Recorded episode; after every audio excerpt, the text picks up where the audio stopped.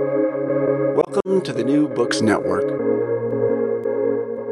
Hey, everybody. Welcome back to New Books in History. This is Pamela Fuentes, the host of the channel. Today we'll be talking to Julia Laite about her new book, The Disappearance of Lydia Harvey, a true story of sex, crime, and the meaning of justice. Julia, welcome to the show. It's lovely to be here, Pamela. Uh, Julia, I wonder if you could begin the interview by telling us a little bit about yourself.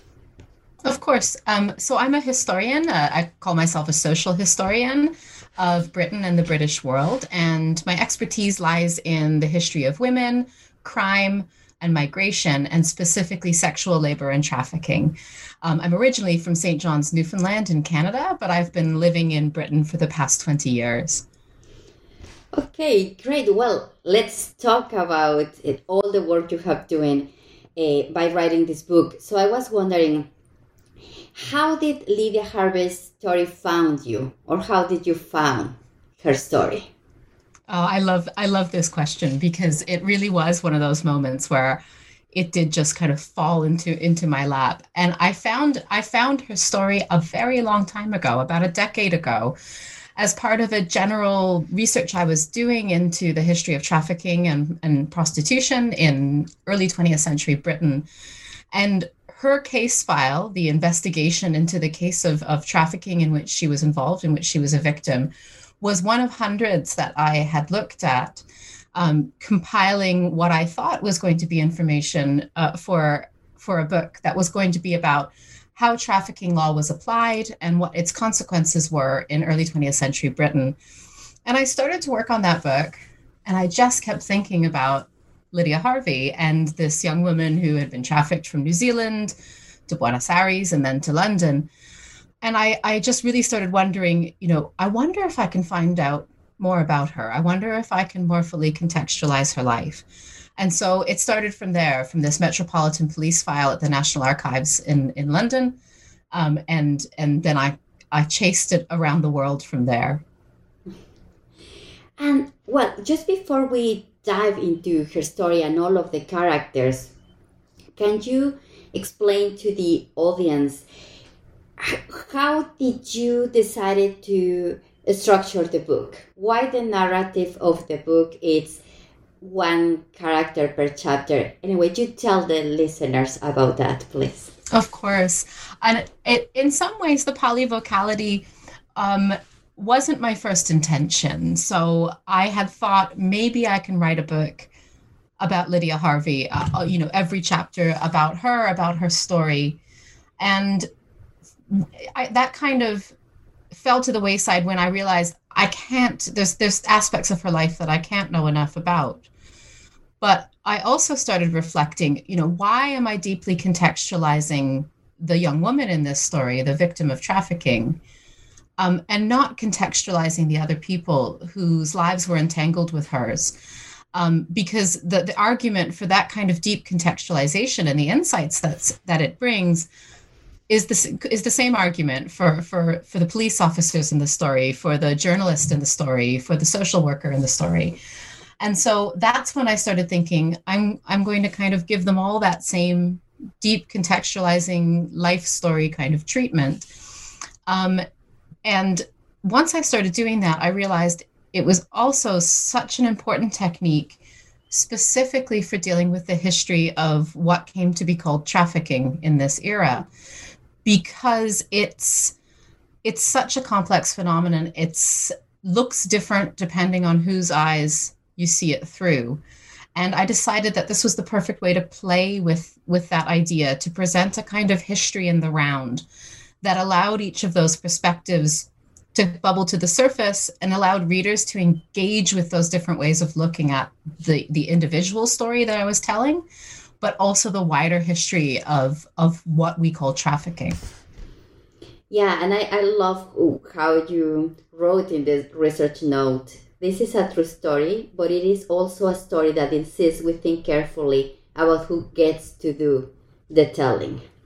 And I think from, from this, probably the, the voice uh, that you didn't find that much, it was Lydia's voice herself, right?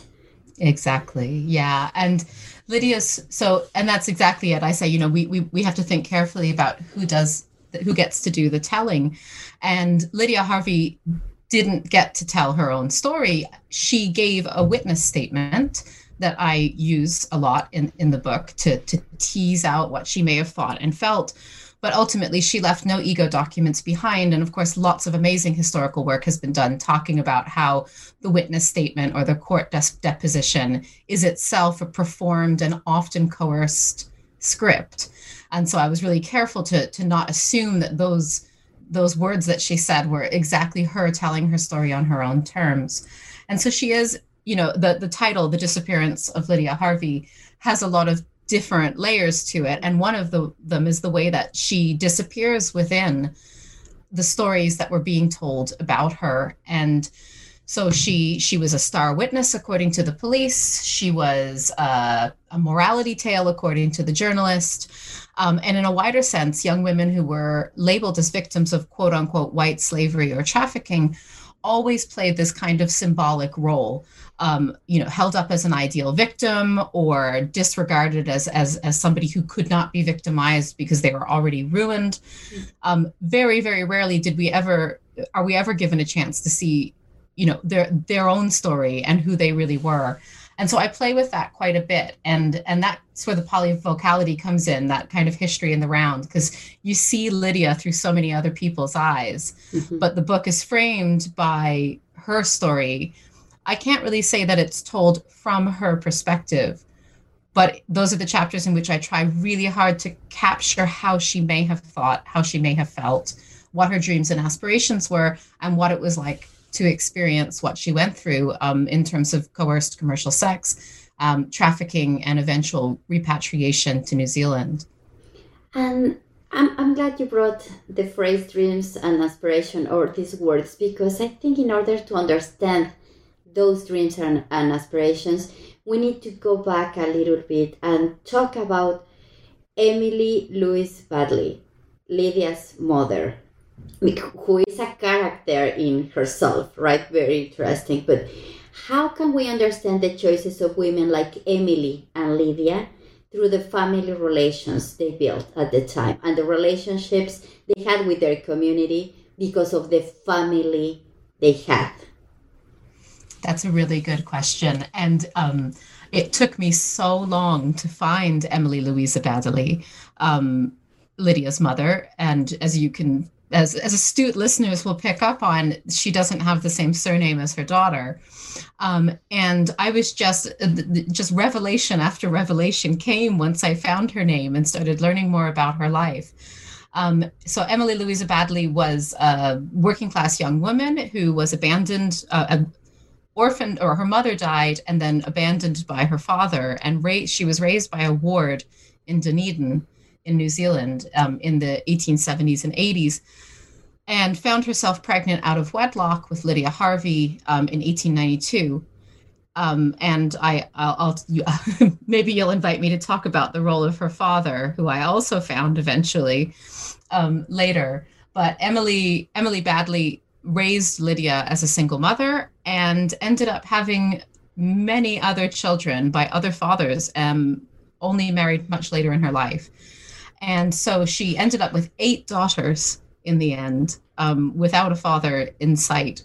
And it's just this incredible story because there's been some excellent scholarship on um, motherhood and families in New Zealand at this time and she was uh, Emily Baddeley was an absolute anomaly. Um, it was very rare to have this big a family, um, all children out of wedlock, and I got really interested in you know how she navigated that. She was a music teacher, and she lived in a small town. Everyone must have known her. Everyone must have known her family and her eldest daughter. And uh, you know, I think quite hard about how she fit within that community, and I try not to make too many assumptions um, you know, in terms of oh, she she must have been ostracized um, or she must have struggled, because I think the record on Emily Baddeley just shows again and again that she was incredibly resourceful, didn't seem to care very much what anyone anyone else thought. Um, and and was a you know a well-known music teacher in the community. So I'm I get really interested with with people like this in the past because they they really challenge assumptions that we make when we don't um, kind of think about the people at the heart of these historical records. Um, they they they defy our expectations. They're they're not stock characters, um, and and because of that, they're just so incredibly idiosyncratic, and they tell us so much about lived experience. I think at the time. So yeah, that was that was that was her mother, a very interesting character in her own right. Yes, and what was the role of Lydia in a family with seven sisters and she being the oldest? What happened with with her in this family? Yeah, so I I I this is where I make a very educated uh, interpretive leap and assume that as the eldest daughter in a family with seven younger siblings, including many that were quite a lot younger than her, her her life consisted of a heck of a lot of work and childcare within the family home. So much labor must have fallen to her. That's a very very typical pattern for eldest eldest daughters at this time. And I think a lot of people would recognize that as eldest daughters, even in the present day. Um, you know, the, the, the, work that falls to them as, as surrogate parents um, and as household laborers. And so there's there's one moment when her, her mother brings news to her of another uh, another baby on the way. And in fact, it's a set of twins ultimately. So two babies are, are born when she's uh, 15, 16 years old. Um, and as I say in the book, you know, this is very likely to have helped precipitate her desire to to to move out and and and find her own work and find her own way because even though she she loved her sisters if she stayed she would disappear. Um, and so i think i think a lot about you know how that contributed to her decisions and and her self-perception. And talking about these different layers of disappearance, you know, the more you talk about that, the more I think about uh, Lydia disappearing from London to go to Buenos Aires with these two people, but also she like disappearing from the life she used to have before taking that trip to Buenos Aires and before knowing these two people. Can you talk about this? Moment, like this definitive moment in the life of Lydia, because there are few months and her world just changed. Exactly. She she left Oamaru, which was the small town that she was born in. Well, she wasn't born in, but she was raised in. And she she goes to Wellington um, part of an army of young women who are le- leaving smaller towns and rural communities all around the world in this period uh, to take up live in domestic service, factory work, and shop work in bigger cities.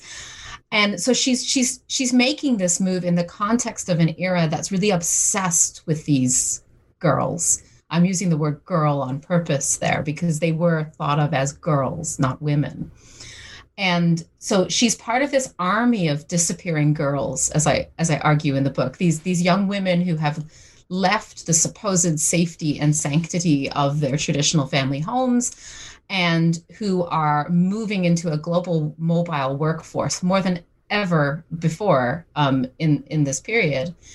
And lydia harvey becomes one of them. So she disappears within that larger demographic of young women but then she gets to Wellington. She starts working as a live-in domestic servant.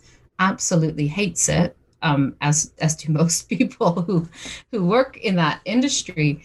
And so she finds a job at a shop, but then she disappears from that role as well because she meets these two people, a man and a woman, who promise that she'll, if she comes and works for them and sees gentlemen in Buenos Aires, she'll uh, never have to never have to worry about money. She'll have nice dresses. She'll be able to travel. She'll finally be able to get on one of those steamships that she sees in wellington harbor every day. And so she boards the steamship and then disappears right into those absolutely kind of stereotypical stories about trafficking that are being told in this era. So one of the things that interested me so much about Lydia Harvey's story when it first sort of a- appeared on my archive uh, table was the fact that it is so um, almost like you can't make it up because it's so close to the kind of urban legends and moral panics about trafficking that were being told at the time that a lot of my scholarship and a lot of other people's scholarship really works quite hard to unpick and sort of talk about how you know the trafficking was a moral panic. Obviously it was a real experience but also a moral panic. And so i was really interested to see you know how did this story unfold um, in in in real time in a real life and so I think about that dis- that moment of disappearance as a moment. I think you said it best as her life just changes so dramatically, and she's you know she's she's gone from this tiny town to Buenos Aires, and that moment when she arrives in Buenos Aires and and sees a city the size of which she's never seen before, um, and all of these moments in which um, you know she disappears again and again, and people can't find her, nobody knows where she is um, but I also play with this idea of of the fact that she's also disappearing into the story that um, is being told about her. Um, like I said, so she she she becomes a, a, a character in this story. Um, and my mission in writing the book was to to try to recover her. In chapter two, you follow the steps of, of Inspector Ernest Anderson and how he and his colleagues at the Metropolitan Police believed they could be investigating the biggest case of white slavery they had seen until then. How the narratives of trafficking shape policing worldwide at the turn of the 20th century and how they shaped the case they were investigating. Yeah. Yeah. In that chapter, it, it was it was where I really wanted to think about these narratives and legal frameworks that are starting to emerge around trafficking at the time and then how that kind of filters down to the level of, of policing and the challenges that come along with it. So on the one hand, when Ernest Anderson finds this case and, and thinks this this is this could be a really big case of white slavery, he's doing so in the atmosphere of um, a kind of global panic around sex trafficking, um, where there's huge amounts of public demand and political demand to do something about the problem. But when it gets down to the level of policing, the sort of harsh reality is that the the very simple stories about young women being kidnapped and imprisoned in brothels um, rarely actually are mirrored in reality. So so Ernest Anderson is working within the context of these moral panics, but in a case that's incredibly complex. And in that chapter, I really wanted to show the way that trafficking laws and policies develop, but then how they're actually applied. Because I think as a historian, I've always really been interested in that space the space between what the law says and what the law does. Um, and I think that yeah, I've always that's always been kind of one of the key things that drives my my historical interest. Um, and Ernest Anderson's story was really a way for me to highlight that. Because one of the first problems that he encounters in trying to prosecute this case is the fact that the law against trafficking is defined in a way that only allows a prosecution for procuring for the purposes of prostitution trafficking that is that's that was the law they would be using. They're only they can only have a prosecution for that if the woman is and i quote not already a common prostitute or of known immoral character. So all the defense needed to do is prove that the women in the case were of known immoral character um, in order to to challenge the prosecution. So that was the first problem he encounters is the fact that these young women who are supposed to be these ideal innocent victims according to the stories are not ideal innocent victims. Instead, they're complex human beings who have complex histories of work and sexual relationships. And so it's incredibly difficult for him to oversee the, the prosecution. Um, and in terms of how this shapes things worldwide, this is also a moment at the dawn of international policing. So when the police are, are starting to get more coordinated in terms of communicating to other police forces around the world, and you really see this in the story. So Ernest Anderson is sending tele- telegrams um, and letters, getting police records from Italy, police records from New Zealand, from Australia, from Argentina. Um, and so it's a really good example of the way that trafficking becomes one of the very first crimes or social problems to help shape international policing and the birth of Interpol um, itself.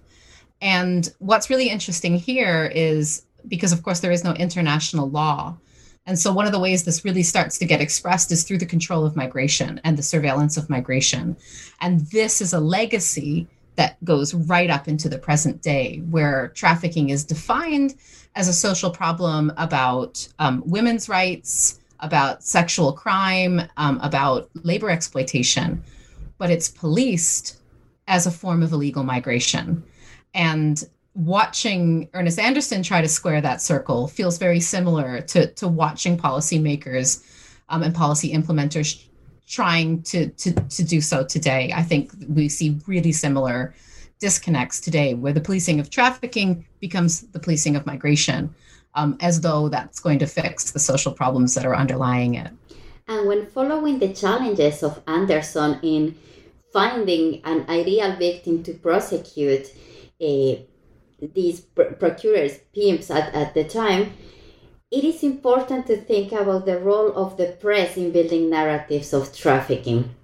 And that's what you do in chapter 3, The Newsman. You said that any journalist who worked after 1885 did so in one way or another in the shadow of the maiden tribute of modern Babylon. Can you explain what's the lo- global legacy of this series of articles and how they shaped these narratives that at the end enter the courtrooms? Yeah, this is uh, the maiden tribute of modern Babylon. For those who don't know it, is uh, was an expose about child prostitution that was published by William Stead in the Pall Mall Gazette in London in 1885. Um, and I don't have time to get into its kind of complex origin story or, um, in some ways, its aftermath. But suffice to say that it was, for a very long time, and arguably even in the present day, the biggest selling newspaper scandal of all time. I, it's it gave birth to the idea of investigative journalism, to sensational reporting, melodramatic reporting.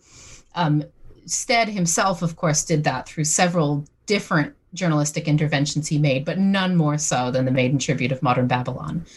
It's difficult to understate just how immense this scandal was. It was being sold to newspapers all around the world. Original copies of the Pall Mall Gazette were selling for $300 in Australia, for example. Um, people couldn't wait to get their hands on it. And there's two really important parts of it that I think casts a very long shadow.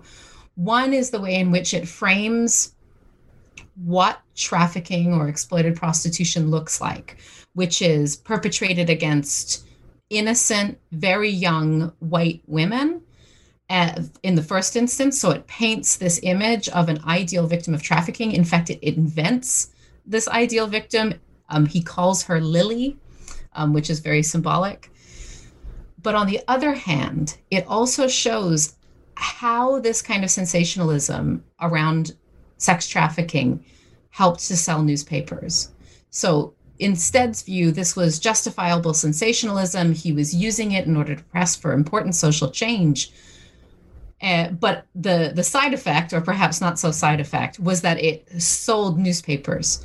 It was stories that people wanted to read, and it wasn't just because they were interested in the social problem. It's because it was titillating, it was sexually stimulating, and I think that kind of way in which trafficking was narrated by Stead is the same way that sex trafficking functions as a plot point or as a headline fodder in our present and it's certainly how it was functioning in 1910 when Lydia Harvey was going through her own experience of trafficking, in that it set up these expectations for what victims were supposed to look like, what perpetrators were supposed to look like. And it also set up the, the, the basic fact that these stories sold. And so more and more reporters are out looking for these stories, um, stoking these urban legends but very rarely offering any kind of complexity, you know, um, behind the headlines. And another chapter is the rescue. And you you wrote these complex stories in each chapter, but somehow I found this one being probably the most most complex of all of them because of all the different angles and the different experiences and all the different aspects of society that the lives of women like Eilidh MacDougall covers at the time. Eh, I would like to talk a little bit about her because in several parts of the book you mention how in these trials where uh, sexual crimes are brought to the stage women couldn't be in in in the room because it could be like no this is not for them to hear however Eilidh MacDougall was a lady assistant for the metropolitan police. She was being called at late at night just to not just to but to be part of that to take statements uh, this is a fascinating character so can you talk a little bit more about her and if she was a common character there were more Eilidh MacDougalls or she's very particular I could talk about Eilidh MacDougall for a very long time. so I think I'll start with the question about whether she was typical or not. Um, I think she was part of a small army of people who would refer to themselves as social workers uh, or as rescue workers um, in the late 19th and early 20th centuries. So these were typically women who came from families who had some means, so they could.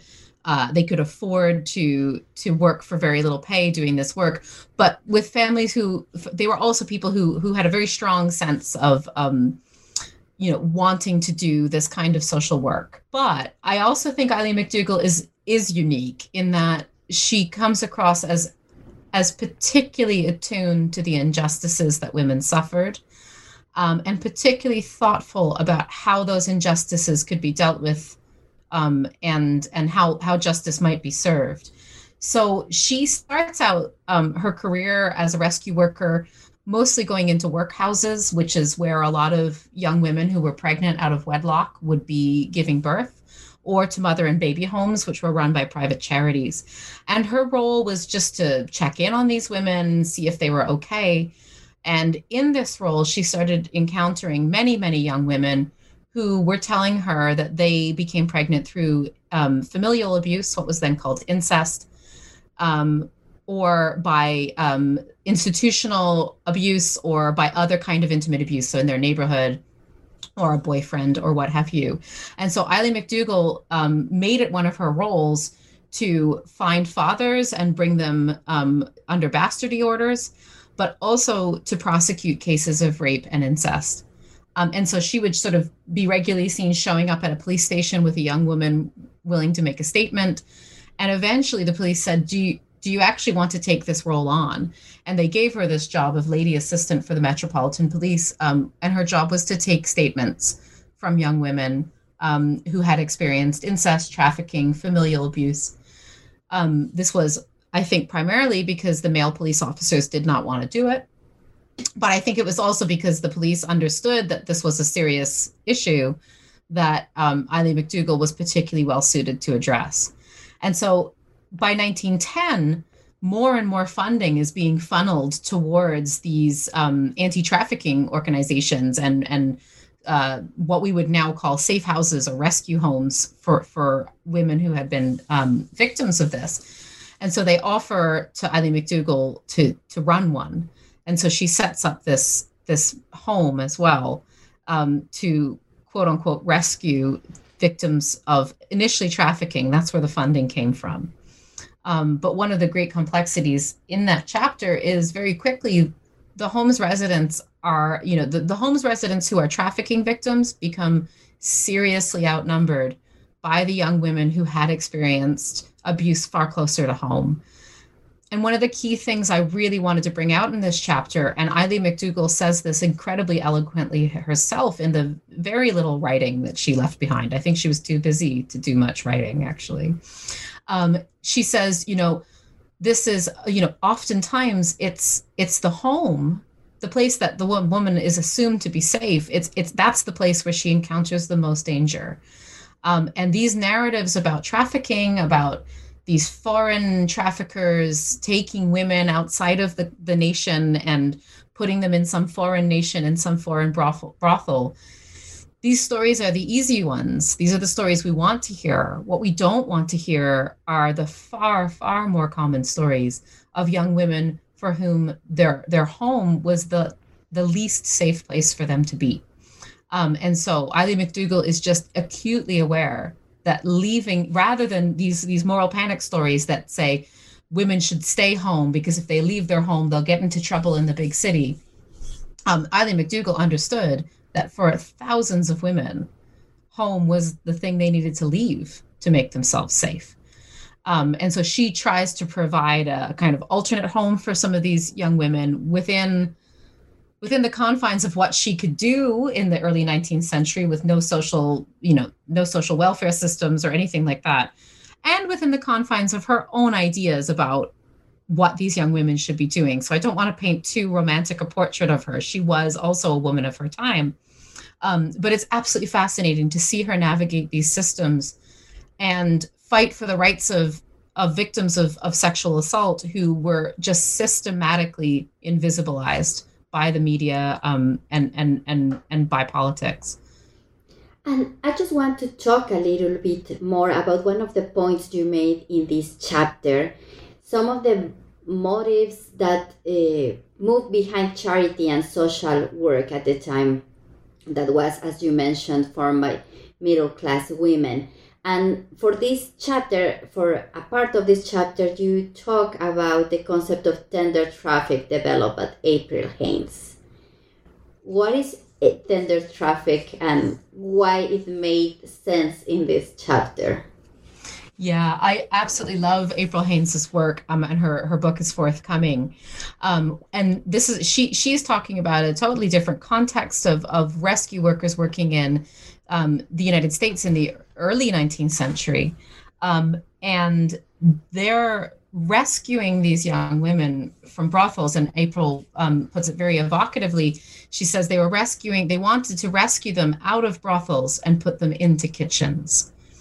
And this is a phenomenon we see stretching from the 19th century all the way up, well, arguably into the present day, and certainly at Lydia Harvey's time in the early 20th century where the idea was that there there was a there was a serious labor shortage in terms of domestic labor. These young women like Lydia Harvey, who were starting to really hate domestic service, um, well, I think they probably always hated it, but at long last, there were there were labor alternatives for these young women, including factory work, including shop work, and including sex work, and so the, one of the the sort of main sources for this this domestic labor was poor young women who had fewer choices because they had been victimized or because they had been pregnant out of wedlock.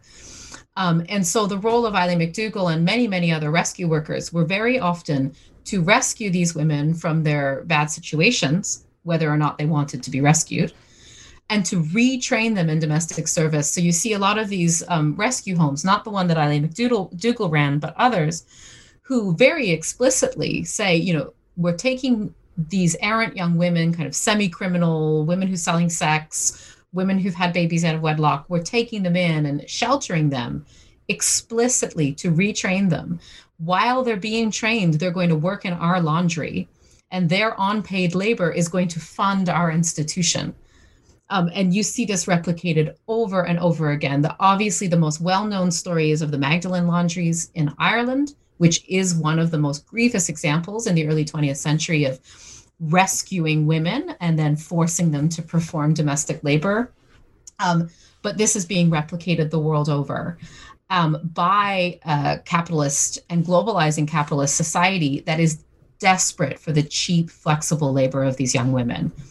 Um, and so the panic about sex trafficking is constantly being entangled with the other side of the coin, which is the fact that while they're worrying about the exploitation of these women in sex work, they are simultaneously exploiting them in other forms of cheap exploited work, the most of all within domestic service. But there are other examples as well, including the entertainment industry, which I talk a little bit about in the book. And of course, one of the big puzzles in this trafficking narrative were traffickers themselves. So, in one of your chapters, you talk about Antonio Carvelli, which is a the trafficker of Lydia Harvey. And you mentioned that men like him occupied a particular place in public imagination. They are despicable and fascinating. And you quote you, you said, and I quote, in other words, people love to hate them. Why was that? Yeah. This is, I mean, as you can probably tell from reading Antonio Carvelli's chapter, I could have written an entire book about him. Um, I easily could have made a book about him. Um, I did consider it briefly, but ultimately I decided I didn't want him to have the last or the only word on the story. I couldn't bring myself to write a whole book about this guy. Yeah. Um, that being said, he is in- incredibly charming and fascinating and disturbing um, and human ultimately. And that's what I wanted to do in that chapter. I wanted to take the stereotype of the pimp and trafficker, um, which which exactly was this. They were called beasts in human clothing, fiends in the shape of a man. They were considered to be the most despicable of all criminals. Um, and I say, as I say in the book, you know, the police had more sympathy for murderers than they did for pimps and traffickers. They really thought of them as the bottom of the barrel. And so I thought quite deeply about what it was like to be Antonio Carvelli, who was incredibly dedicated to his own self fashioning, who had a very clear idea of himself as a, a man of business, as an entrepreneur, as a respectable, well dressed person, um, and how he navigated his life and his identity um, in the context of these images. Um, and it, it really it really is fascinating. He ends up with I think I identified about 16 different pseudonyms at the end of the day. He probably had more. He's probably evaded me several times. Um, and I did, you know, I, I I try to be really careful with him because it's it's hard, you know, striking a balance because obviously he he was a person who did terrible things and and probably did them far more than once. Um, but I am always really troubled when particular kinds of criminals, especially men who are who are guilty of, of sexual crimes, are turned into monsters. Because I think that's a very convenient narrative for, for us to be able to say, you know, to, to to to paint these people as monsters. And I think that's why pimps occupy that quite interesting space within cultural imagination right up into the present day, that kind of love to hate them um, because they, you know, we can caricaturize them, we can monstrosize them, and that enables us to not have to think about them as integral parts of a global economy, as part of wider societies, as doing something that's not so different from the kinds of exploitations that we're perfectly comfortable with or that we don't talk about. And so I really tried to put him in that context. Um, he's a he's very fascinating. Um, and i think i say at one point you know he was obviously a very fascinating um, human being and, and definitely not one of the best ones. But at the same time you know not a monster and he cannot be understood on those terms. And and on one of your last chapters you talk about veronique sarah white. And it was really interesting because while I was reading the chapter, what came to mind were images of objects of material culture. No sewing machine, a brass plate, uh, when she uh, wrote uh, another name, and dressmaker, silk, a Nellie Stewart bangle, a fur coat after leaving prison. So I wanted to end with this asking you if you could pick one of these objects to explain Veronique and what's the meaning of this object in the story you narrate? Oh, that's a wonderful question. I'm so glad you picked up on that because Veronique, yeah, Veronique, who is um, Antonio Carvelli's wife, she's also a sex worker. And in her chapter, I really tried to, you know, because we have we have Lydia Harvey, who's had an incredibly negative experience of selling sex, who doesn't sell sex for very long, um, and who who who has a very you know who is a victim in the story. And veronique's story challenges that and contrasts it because veronique is working for a very long time in the sex industry seems to have made very good for herself.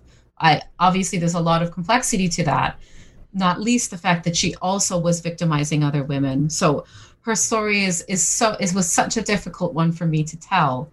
And as she sort of started to emerge through the archive, because she was the very last person I was able to find, she's only ever identified by a pseudonym in the case files. So she's never named in any of the case files.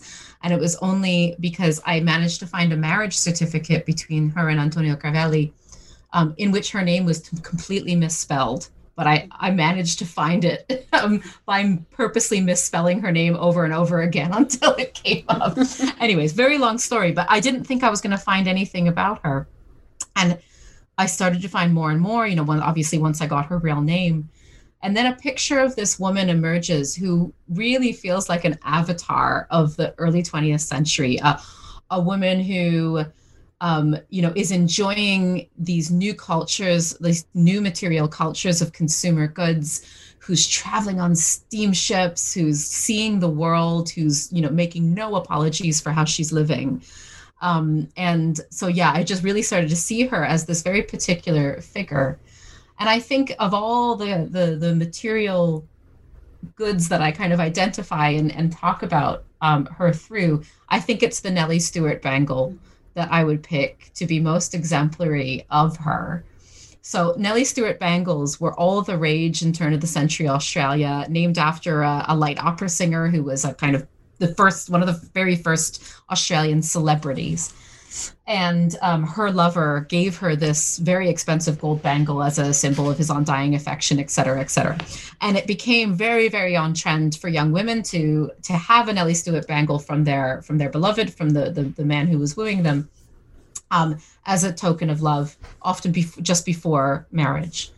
Um, and Antonio Carvelli gives this to to Veronique um, inscribes it um, and she wears it everywhere and i think it's just really symbolic because i think that however easy it would be to to just sort of paint the relationship between veronique and antonio carvelli as exploitative as ugly um, that's obviously not the case. And i think that bangle just encapsulates a whole lot of complex stories about love and affection and commitment but also about material wealth um, about the pursuit of that wealth at any cost um, including um, the well-being of Lydia Harvey. Um, and it just, uh, you know, it. I, I, will never know how she made sense of herself. Um, but there's something about that bangle that I think tells us quite a lot about about the woman who wore it. And just before we end our conversation, we could be talking more and more, but I'm curious is there any story you could not include?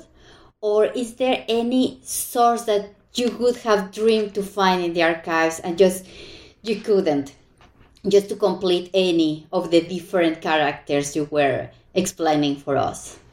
Yeah i think i'll start by saying of talking about the moment when i did find um, something in the archive that i didn't think I'd, I'd be able to find because the, the book is built around the archive file that I mentioned in London uh, when we first started chatting, and then another file that I found quite quickly through the work of another historian who was working on it for a different reason, um, which is a case file that the police in Australia held about Antonio Carvelli. So I thought those were my two central files, and I was searching for other little bits and pieces through various different archives, through genealogical records, newspapers um, and then I, but I knew that there was a kind of third part of the story, the part in New Zealand that I would never know until I got to Wellington and ordered a file that um, was a totally misspelled version of one of Antonio Carvelli's pseudonyms. And just on a whim, I ordered it up. And it turned out to be the entire th- sort of third part of the story. Um, absolute revelation after revelation on every page, including the only images I have of Veronique Carvelli. Um, and so it was just incredible. Um, but of course, finding that did make me constantly think about what I wasn't finding. You know, what what parts of the story I could never know. And the most symbolic one of all is that I don't have a picture of Lydia Harvey. I I could I don't know what she looks like. Most tantalizingly of all, I do technically have a picture of her. I have a picture of her in a group of children, a school photograph, in which um, only about half the people are identified. So I know she's in there. I just don't know which which young woman or which which girl she is. And I think, yeah, if I had to if I had to sort of dream of that missing archive file, it would be one that told me more about her, more about her early life and more about her later life, which I won't say anything about because I don't want I don't want to spoil the ending of the story because I do save that part for the end. Um, but yeah, that's that's what I wish I could know just a little bit more about. But I think, you know, in some ways, the book operates in the shadow of all of the things that it can't know, and I think part of the point is that you'll you're never going to know the full sort of thoughts and feelings of young women like Lydia Harvey they didn't write them down, or if they did, they didn't think they were worth saving, or even if they did, the archives probably didn't think they were worth saving. Um, and so, yeah, I think I think playing with what I can and can't know was a major structuring force in the book, um, and I hope that I've left the readers enough space to imagine their own versions of the characters in the book. Well, Julia, congratulations for this amazing book and this amazing project. Is there anything else you are working on now? I mean, after all of this work, uh, I must ask for more work, right? Is there anything yeah. else you are doing now? Yeah, I actually I have I'm in I'm in the very early days of a new project, which is actually quite a departure thematically. It's not about um, trafficking um, at all, but it is kind of it, it comes out of this book in two ways. One, um, in the the way in which this this book really showed me how storytelling and narrative have a really big role to play in in dealing with difficult stories and complex stories and telling them in new ways. And it also comes out of the fact that I used so much family history research and genealogy for this book. So I kind of did full family histories on everybody. And so I'm kind of turning that gaze on myself for my next book and thinking about um, my own family's history in the context of settler colonialism in Newfoundland. So um, think, thinking about um, how to tell difficult stories of, of settler colonialism um, within the context of my, my own family's story. Um, so it's really different in some ways, but um, some some of the core themes are going to echo between the two books. That sounds like an amazing, amazing project. Very, very interesting. Julia, I want to thank you for being on the show today, talking about the disappearance of Lydia Harvey, a true story of sex, crime, and the meaning of justice. It was a great conversation. Take care. Thank you so much. It was so lovely to be here. Thank you, Julia, and thanks everybody for listening to New Books in History, a podcast channel on the New Books Network. Until next time.